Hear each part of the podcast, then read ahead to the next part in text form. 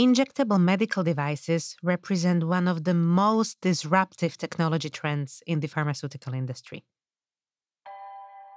They put the patient at the center of it all, allowing them to administer therapies themselves. It is safe, saves time in a safe manner, and does not disrupt their regular schedule. It is also better for the environment, especially if we consider the impact of traveling to the point of medical care and back home again. Now, take a moment to imagine that you need an intravenously administered medication every week.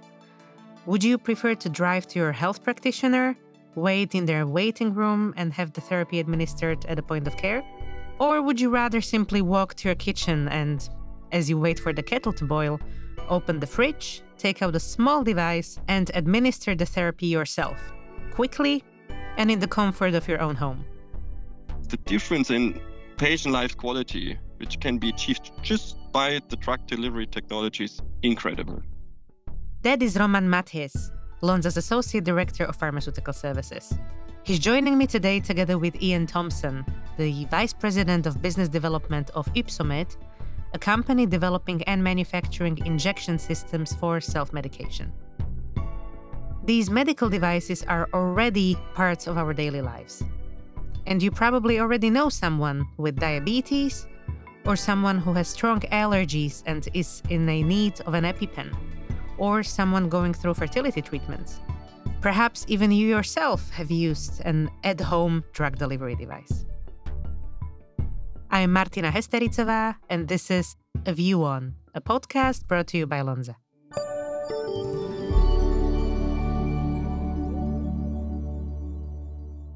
I'd like to welcome you both. Hi, Roman. Hi, Ian. I'm so excited to have you on this podcast today. Hi, Martina. Nice to meet all of you here together in this podcast. Hi, Martina. Hi, Roman. Nice to meet you.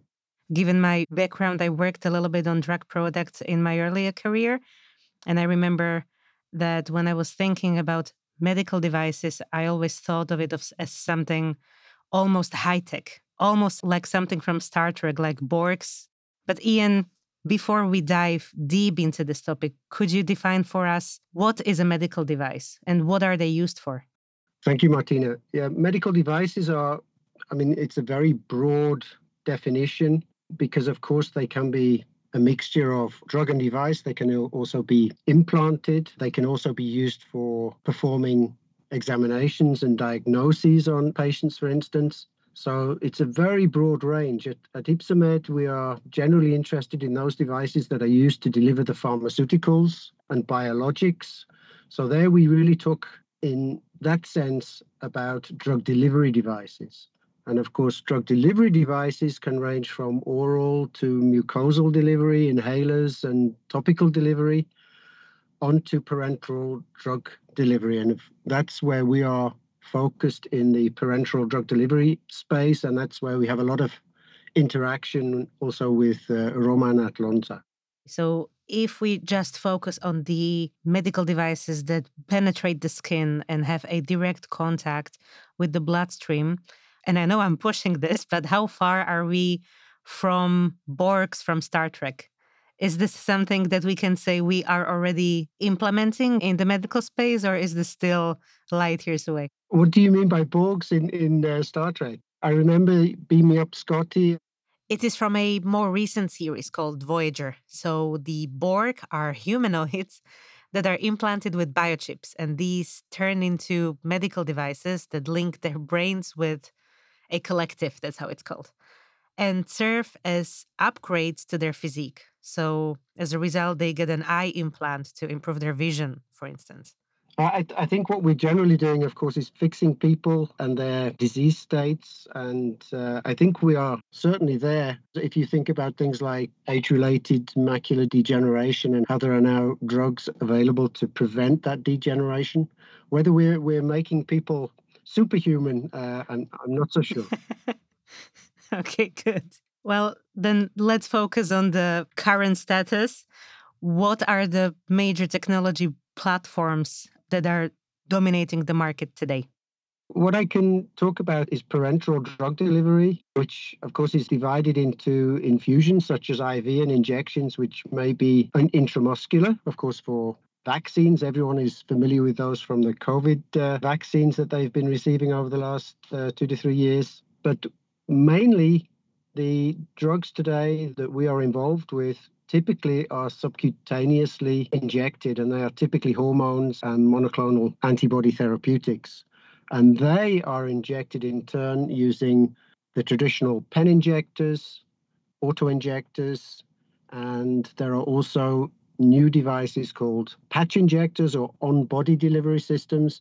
And those are the areas where we are most active at Ypsomed. Just as a clarification, you mentioned that many people are familiar with devices due to the fact that they have received the vaccine over the past few months. Does this mean that the standard syringe that is used to deliver these types of medicines is considered a medical device as well? Yes, because it contains the drug product. So a standard primary drug container, whether that's a vial or a syringe, that is also a medical device because it's being used to perform then the drug delivery step. Interesting. Well, but that really means that everyone that's listening to this podcast has already seen or even touched a medical device. That's pretty exciting. That's the future right here. now I'd like to turn to you, Roman. Could you maybe tell us why are these devices needed in the first place? I mean, if I step into the shoes of a patient, and I am a patient quite often, right? Like every single one of us. Wouldn't it be easier for the patient to rely on the knowledge and skills of the medical professional, like a nurse or a doctor, to administer a treatment? Why would we need a device to do it ourselves? Great question. And in some cases, for example, some chemotherapy treatment, it is beneficial to be in the hospital setting with the possibility to monitor the patient. However, many chronic disease do not require this type of strict monitoring during the drug administration. Mm-hmm. And patient A needs to drive to the treatment center. This could very well mean driving 50 kilometers. The treatment center needs to run then a hospital pharmacy, which can prepare an IV infusion. Uh, the healthcare personnel needs to prepare an intravenous access, and then the patient receives the treatment and drives home. So it's clear that yeah, at least half a day or maybe even a full day is lost every week. And in addition, yeah, the patient may miss treatments when driving during, I don't know, bad weather conditions or health conditions is simply not possible.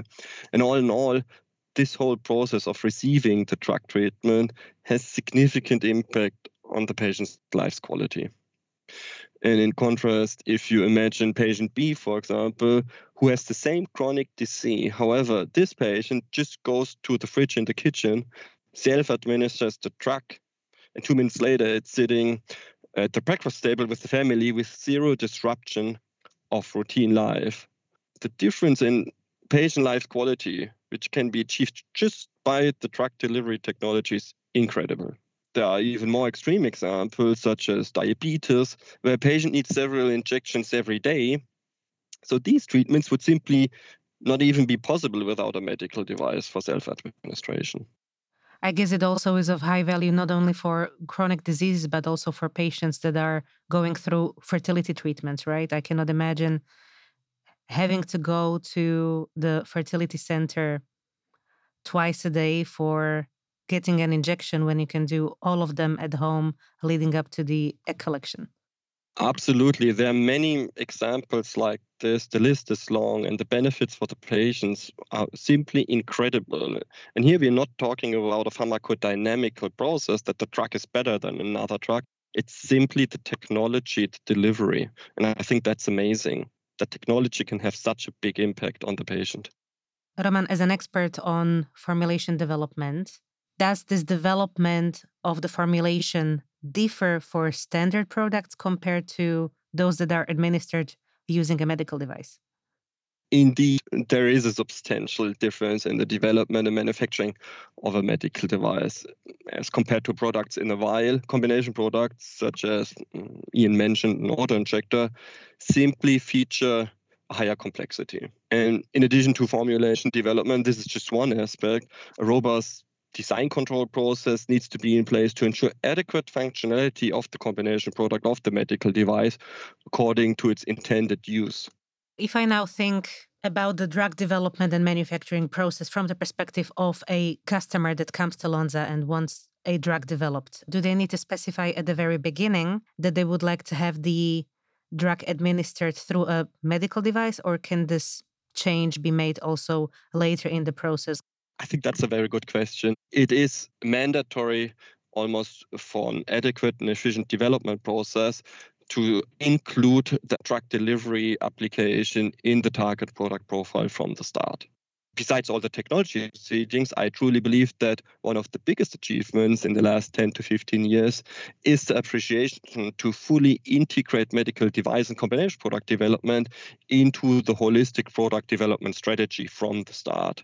And this includes an earlier dialogue to also the component suppliers such as Ypsomed and syringe manufacturers. And in fact, the collaboration between Ypsomed and Lonza, I think, is a very good example of a joint effort of the two companies how is this area evolving? What are the upcoming trends in this area of drug development and medical devices development?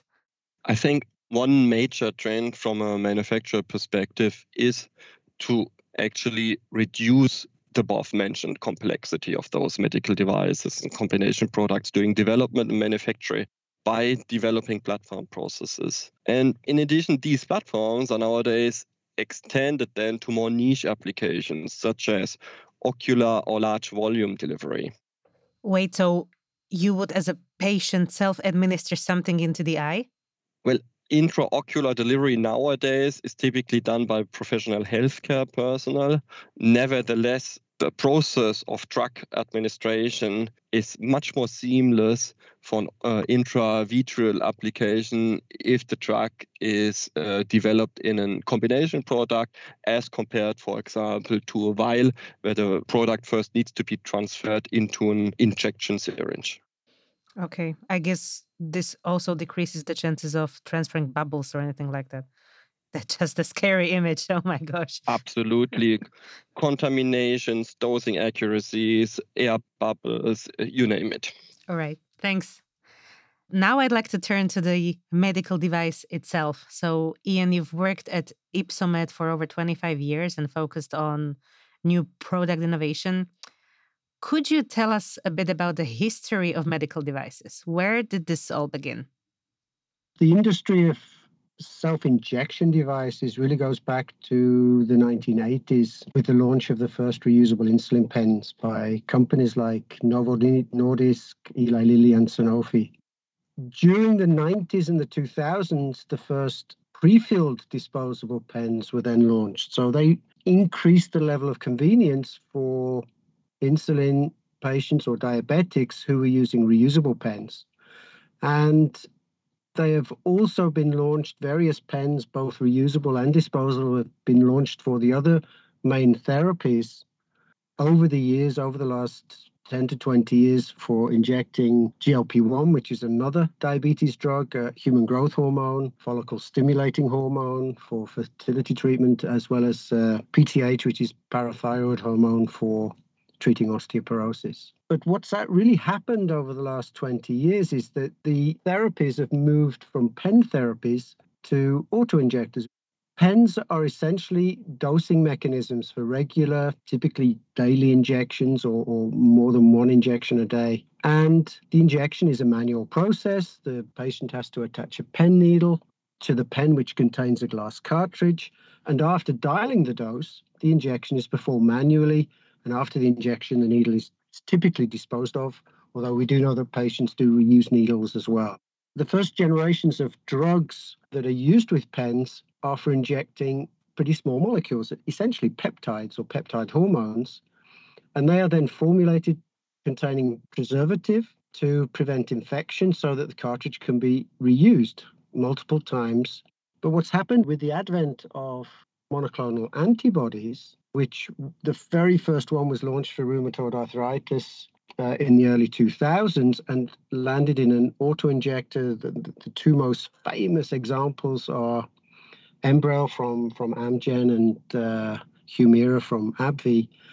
Both of these drugs were then launched in auto injectors in 2006. These types of drugs, antibody drugs, They are not dosed, they're not weight based dosing, they do not require variable dosing. It's just a fixed dose that's then injected at, let's say, on a weekly basis, a bi weekly basis, or perhaps even on a monthly basis. So, auto injectors have been around for quite a while for treating emergency injections, like you know, for military applications, anaphylactic shock, or migraine. But it really took until 2006 for the first auto-injector to be launched for injecting a therapeutic protein.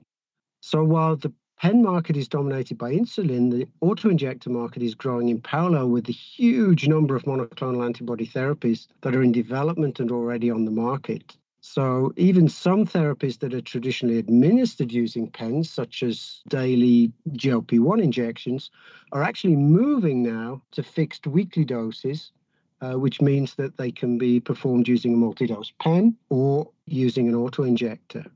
Ian, we've been talking a lot about using injectable medical devices with biologics.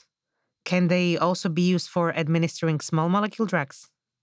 Not very often, but there are applications where this may be beneficial. There are some small molecule drugs that are taken in tablet form, let's say on a daily basis, where there could be the advantage of formulating the small molecule in a way that it can then be injected uh, maybe on a monthly basis or on a quarterly basis. Potentially, some, let's say, oral drugs can actually be formulated into an injectable form that requires much less frequent administration. So there are many research and development tracks that are being followed by pharma to make the administration of the drug as convenient as possible for the patient. So now that I understand better how a wearable device actually works and what are the pros and cons of it, could you summarize for us the pros of having a wearable injectable device in the first place? Firstly, it's, it's important to look at the definition of a wearable injection device because, of course, there are wearable pumps like insulin pumps that are either carried on the belt or on the body. And there are even patch versions of insulin pumps that are that are applied to the skin and attached to the skin for 3 days typically. But where we are talking about antibody therapies or larger volume injections there we start talking about patch injectors which are then only carried on the body for the time that it's required to give the injection. And the main therapy areas where they are being investigated is really in those therapies like rare diseases, immuno-oncology, so for treating cancer. And we actually see the patch injectors replacing potentially also in the hospital setting. This means that the patch injector is potentially not only for use in the home environment, but also in the clinical and hospital environment to save on a lot of the disposable material that is required uh, for giving infusions in the in the clinic. Now, if you take a step back and talk about medical devices in general, how are these devices made? How does the manufacturing process look like? The devices themselves have to be developed. We have to design them as in as simple a way as possible so that they include all of the functionality that, that's required by the patient. And then, of course, that we have to design the product, uh, develop prototypes, test it with patients, and also then start manufacturing the product so that it can be used in, in volumes for use in the clinic and eventually for commercial. And this requires tool making, uh, injection molding, as well as the automated manufacturing of the device itself, which is essentially a subassembly in many cases that is then manufactured so that it can be then assembled together with the drug product at a licensed drug handling uh, facility that a company like Lonza would have available. And that's where uh, this is, has brought us into a much closer uh, dialogue together with Lonza in this area. Now, Roman, once you receive the medical device and the drug product is developed, formulated for this combination product. How does the process continue in your team? Yes, the journey then continues at Lonza. I think a good example would be manufacturing of an auto injector. And uh, first of all, all components, also uh, medical device components, leading into a GMP manufacturing process. So, products manufactured for human use undergo rigorous incoming goods quality control. Then, syringes are filled, and the filled syringes are assembled Finally, the fully assembled auto-injector needs to be released for human use, and the release testing comprises testing of the drug product quality, but also ensuring adequate functionality of the delivery device. Ian, from your perspective, how do you collaborate with your customers when you are developing a medical device for them? When a pharmaceutical company approaches us, it's all about what level of customization can we perform on the platform product itself, like a, a 1ml auto injector, for instance, to accommodate the drug that our pharmaceutical customer has approached us with. So, firstly, we have to select the correct platform and then select what the design limits of that platform are and how we will need to modify that in terms of potentially colors, spring forces, and the fill volume that we require for that particular auto injector. So this is why we have this sort of platform portfolio that covers the reusable and disposable pens for the pen therapists, as well as, of course, the 1ml, the 2.25 prefilled syringe based auto injectors, as well as the more recent 5.5 milliliter member of the Ypsomed auto injector family. And then, of course, as we mentioned before, our patch injector, YpsoDose, accommodates injection volumes up to 10 ml that are beyond the scope of the handheld injections. Speaking of beyond the scope, are there any limitations to developing medical devices? One thing that you could talk about is the limitation of the volume that you could perhaps administer using a single use pre-filled device and whether it makes sense to have a disposable device for much larger volumes and whether it makes more sense to look at a reusable device for administering much larger volume. There are therapies out there today, for instance, where immunoimpaired patients are injecting themselves with um, gamma globulins in the range of up to 50 milliliters subcutaneously. All at once, 50 milliliters. Oh my gosh. All at once, using typically a number of infusion sets in combination with a reusable pump system. It's a general trend that injection volumes expand. And there's a lot of urban myth in this area that injection volumes should be restricted to a few milliliters and larger injections would be associated with pain. But I think what we can summarize is that larger volumes are a clear trend in the medical device ecosystem and more and more therapies are developed using larger injection volumes to reduce treating intervals but also increase product stability by formulating drugs in lower concentration right so besides moving towards larger injection volumes what other trends and innovations do you expect to see in the next say 5 to 10 years for some of the newer biological therapies uh, health insurers are looking to shift from unit price payment towards outcome based compensation models.